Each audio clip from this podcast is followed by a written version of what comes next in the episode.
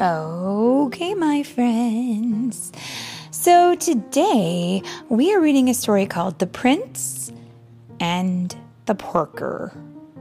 And this was written by Peter Bently and it's illustrated by David Roberts. And it is for all of you friends out there who like pigs.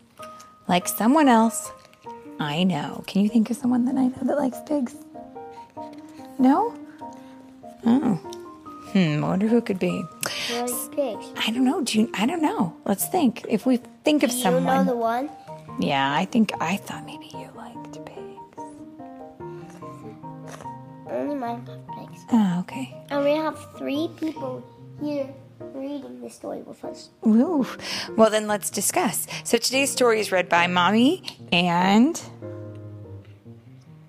But Philip and. Do you have someone else? I have two other people. And he has two other people, and they are. Oh, I didn't, I, I didn't recognize that we were reading a story.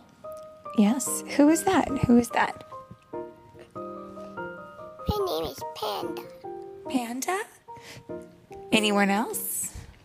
Oh my. I'm sorry, should I be taken out of this story because I blow up? Uh, yes, please. We do not want to have you in the story if you're going to blow up. Other I friend. Blow up. I don't blow up. I won't blow up. Okay. I I can blow up, but I won't. Okay. Well, so long as you stay put, you may stay with us. So that would be Philip's other friend, who is a monster from Minecraft named what? was- What was your name?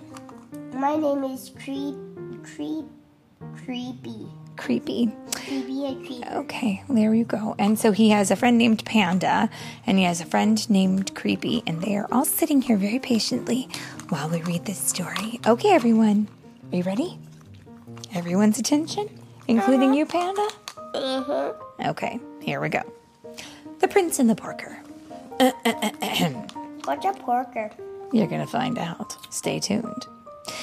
Pignatius was passing the palace one day when he saw ten fresh buns left to cool on a tray.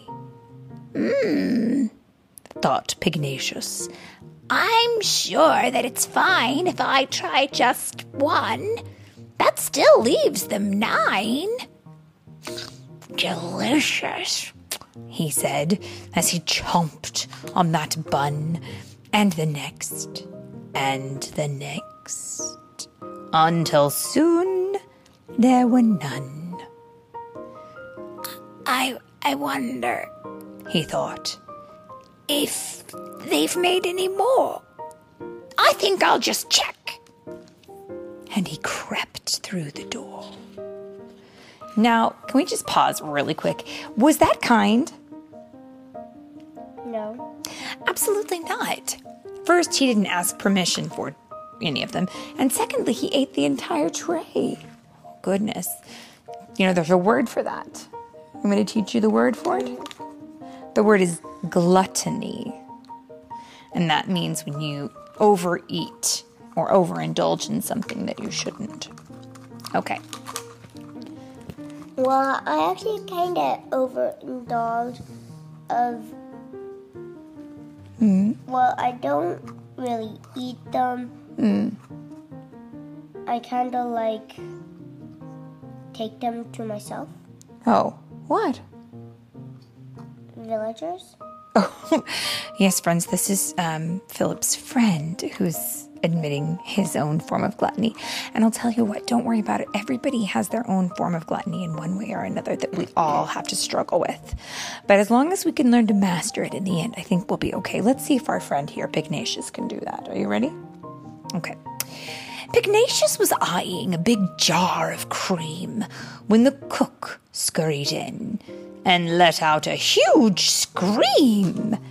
He's eaten the prince's fresh buns, every one.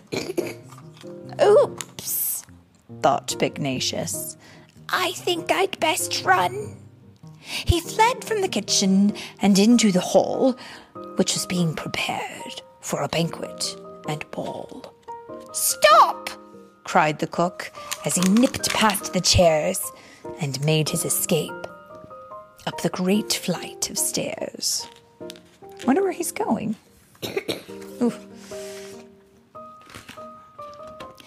I wonder who sleeps in this chamber, he said as he entered a room with a four poster bed. The bedroom was splendid. The pig was impressed. He chuckled. There's even a dressing up chest. He had to admit that he cut a fine dash with his buckles and breeches and blue satin sash. What larks! he exclaimed as he added a wig that hid half his face. It was slightly too big. He admired his reflection from front, back, and side, but what was that noise on the landing outside? Then the cook and the butler, six maids, and a groom, plus several footmen, burst into the room. Pignatius grinned nervously, eyeing the crowd, but to his astonishment, everyone bowed. Do you know what astonishment means? It's another way of saying to his surprise, to his shock. Okay? Astonishment is shocking, it's surprising. The butler said, mm, Pardon this dreadful intrusion, Your Highness. I fear there's been some confusion. The cook is mistaken, it's quite clear to see. Now, what does Your Highness desire for his tea? Gosh, thought Pignatius. They think I'm the prince. And he said, For my tea, I'd like chocolate and quince. At once, bowed the butler.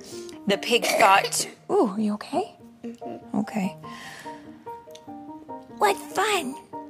And he cheekily added, And bring a hot, fresh bun. Oh my goodness. And then he ordered a cinnamon tart, nice and hot, and two jelly trifles, the biggest you've got. Um, three tubs of syllabub, four treacle rolls, uh, five figgy puddings with custard, six bowls.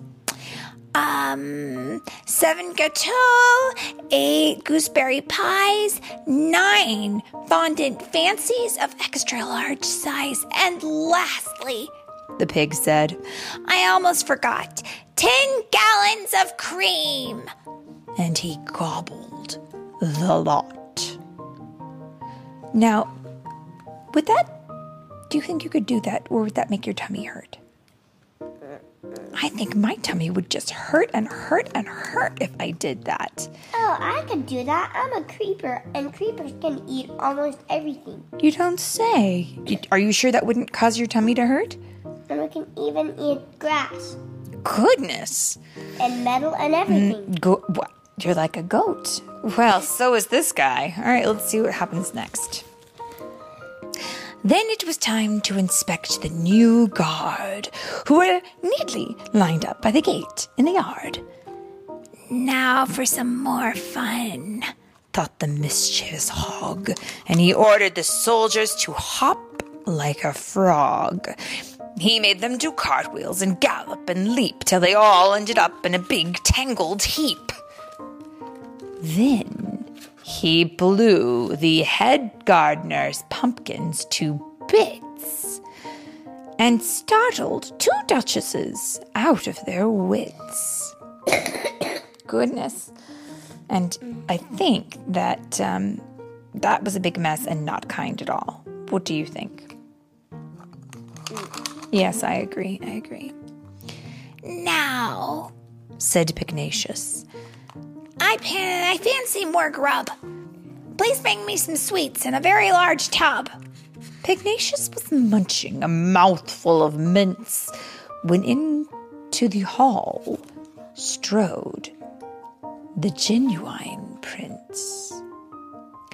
The butler took hold of Pignatius's wig, then pulled it and gasped, Good gracious, a pig!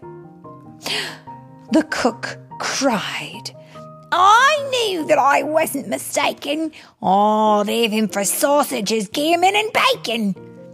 She turned to the prince as he stood in the hall and told how Pignatius had hoodwinked them all. Do you seriously mean, said the prince with great glee, that you truly believed that this porker was me? Pig, he declared, you've been nothing but trouble. However, I might have some use for a double. what?